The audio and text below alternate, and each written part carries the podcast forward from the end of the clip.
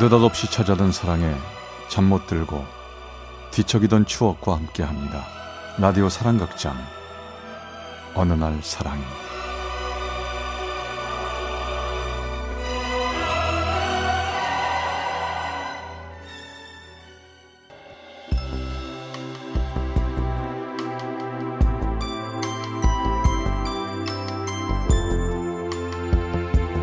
사랑의 체험수기 어느 날 사랑이 제 192화 용기 없던 사랑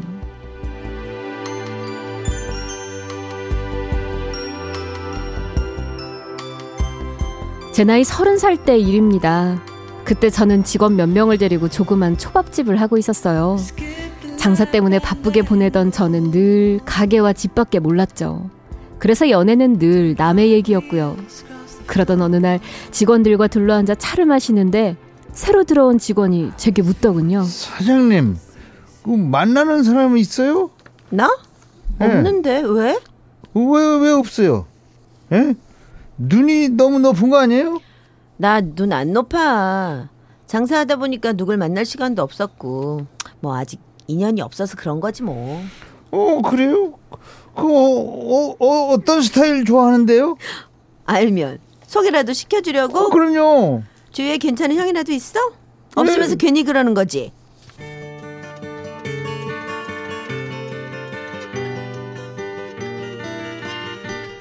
사실 나이 서른인 여자가 혼자 장사를 해서 그런지 주위에선 왜 결혼을 안 하는지 무척이나 궁금해했죠. 그러던 어느 날 항상 가게 마감 시간이 되면 그 직원의 친구가 가게 밖에서 기다리다 같이 퇴근하곤 했는데요. 그날은 눈이 아주 많이 내리고 있, 있었습니다.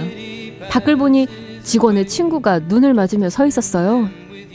아니 밖에 있는 사람 자기 친구 아니야? 아니 눈도 오고 너무 추운데 앞으로 가게 들어와서 기다리라 그래. 어, 그래도 돼요? 어, 들어와 있으라고 해도요. 제가 숫기가 없어가지고 그냥 밖에서 기다린다고 우기고 그래요. 아유 난 괜찮으니까 들어오라 그래. 근데 둘이 진짜 절친인가 봐. 예. 눈이 오는데도 저렇게 기다리고.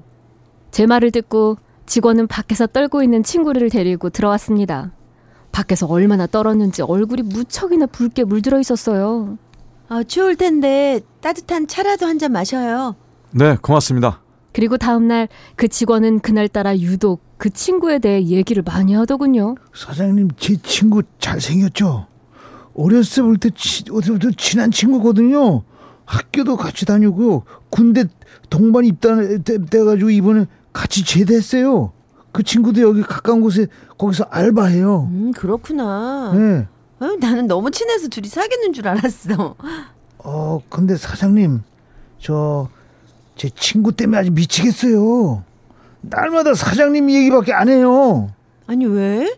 아, 거기 사장님이 잘 못해 주셔? 아니요. 아, 우리 가게에서 그럼 일하고 싶대? 어, 그게 아니라, 사장님, 아, 아니, 누나가 너무 예쁘대요. 뭐?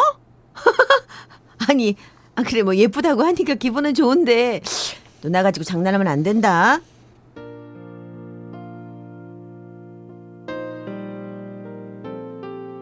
그런 말을 들어서였을까요? 며칠 후 가게 앞에 있는 그 사람을 유심히 보게 됐죠.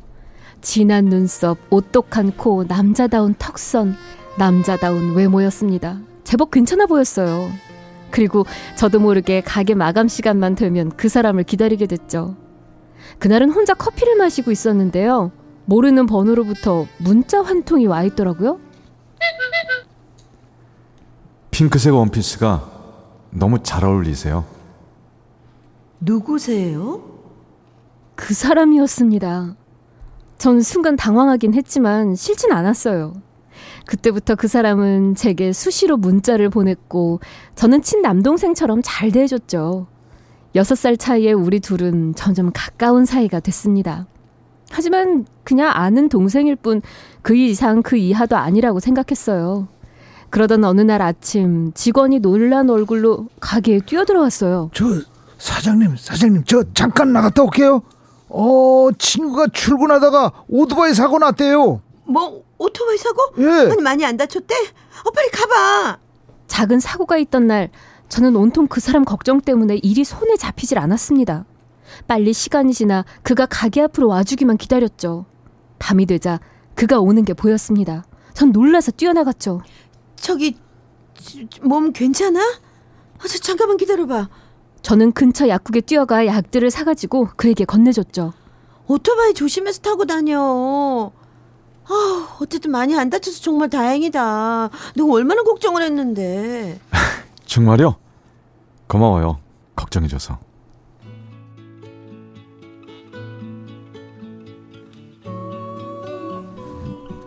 그날 저는 제 마음을 알았습니다. 언제부턴진 모르겠지만 그 사람이 제 마음속에 들어왔다는 걸 말이죠. 그리고 얼마 후 우린 처음으로 단 둘이서 데이트를 하게 됐습니다. 누나, 솔직히 저 어때요? 음, 좋은 동생? 그것뿐이에요? 남자로는 어때요? 너랑 나랑은 나이 차이가 많이 나잖아. 아니 나이를 떠나서요. 그냥 나이를 떠나서 저 어떠냐고요. 전 그 순간 말을 할 수가 없었습니다. 점점 그 사람을 좋아하고 있는 제 마음을 들킬까봐 저는 애써 태어난 척을 했죠. 아니 동생 그 이상은 안 되는 거예요? 저 누나 많이 좋아해요. 진심으로요. 나이 같은 거 생각하지 말고 그냥 저를 남자로 봐주시면 안 돼요? 사실 나도 네가 좋아. 하지만 난 자신이 좀 없어. 아니 이런 거 저런 거 생각하지 말고 한번 만나봐요. 그리고 그때 가서 나이 같은 거 고민해도 되잖아요. 우리 사겨요.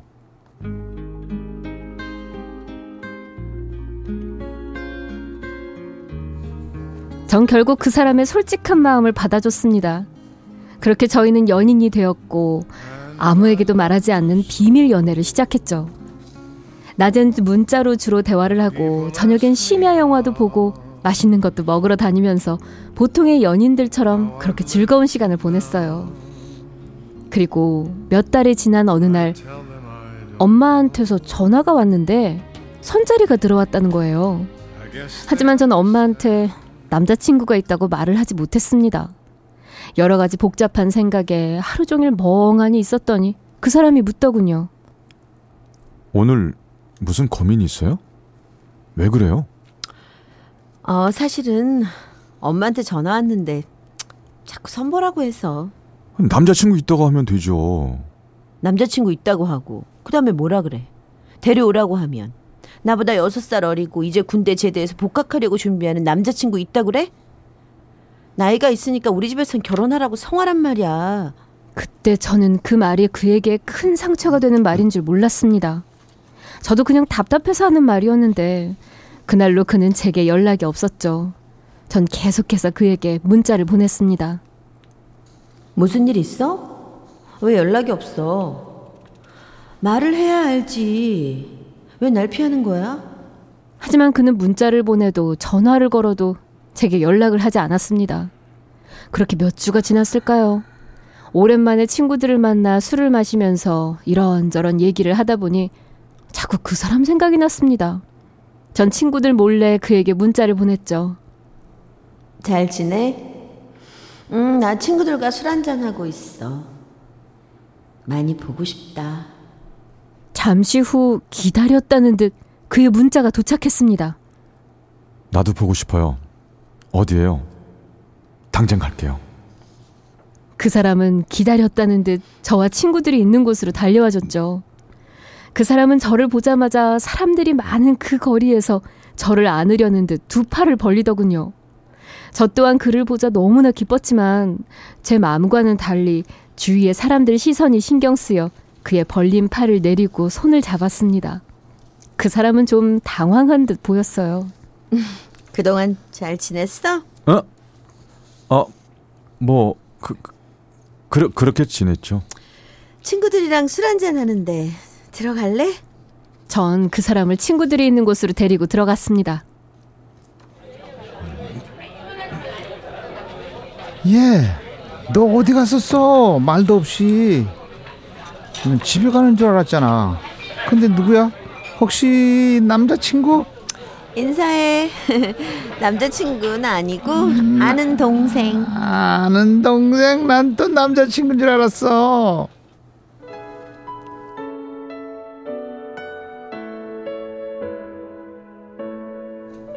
왜 그랬을까요?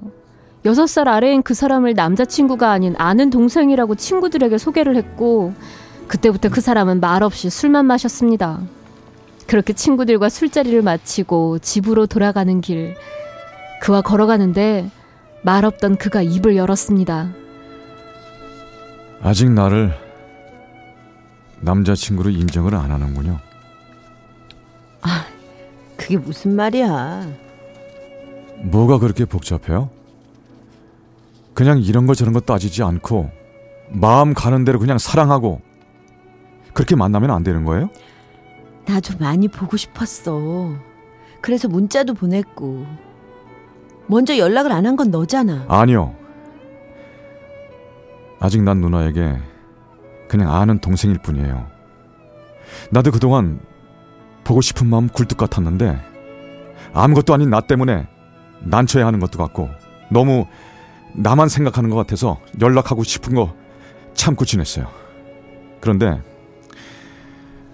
아까 문자 보니까 도저히 못 참겠어서 너무 보고 싶어서 그래서 뛰어나온 거였는데 누나는 아직 우리 둘보다는 다른 사람들이 신경이 쓰이나 봐요. 할 말이 없었습니다. 좋아하는 마음은 변함없는데 다른 사람을 의식한다는 것, 네, 모두 맞는 말이었으니까요. 사랑은 하지만 저는 그 사랑을 감당할 만한 용기가 없었나 봅니다. 그리고 친구들 앞에서 그냥 아는 동생이라고 소개했을 때 내가 얼마나 민망하고 나온 거 후회했는지 알아요? 사랑만 있으면 다 되는 줄 알았는데 다 내 착각이었나 봐요.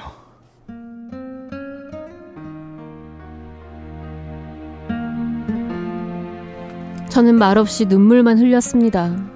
그건 아니었는데 제 마음을 저도 모르겠더군요. 그날 우린 그렇게 헤어졌고 전 밤새 눈물을 흘리며 후회를 했지만 그를 잡을 용기가 없었습니다. 아니, 자신이 없었습니다. 하지만 얼마의 시간이 지나자 이렇게 그 사람을 보내서는 안 된다는 생각이 들었죠. 전 용기를 내 다시 전화를 했습니다. 하지만 그는 제 전화를 받질 않았습니다. 내가 잘못했어. 정말 미안해. 네가 싫어서 그런 게 아니라 어쩌면 내 자신에게 용기가 없어서 그랬던 것 같아. 우리 다시 시작하자. 응? 제발 연락 줘. 보고 싶어.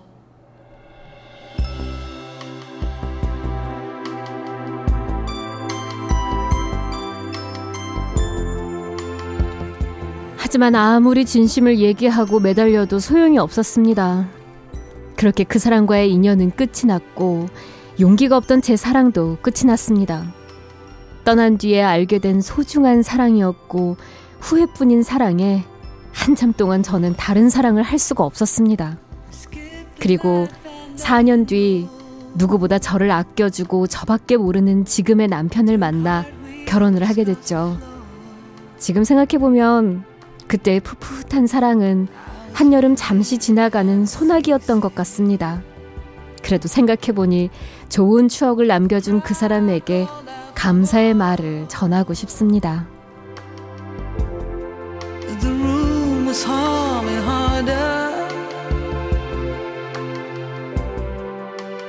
광주 북구의 김선희 씨가 보내주신 어느 날 사랑이 192화 용기 없던 사랑 편이었습니다.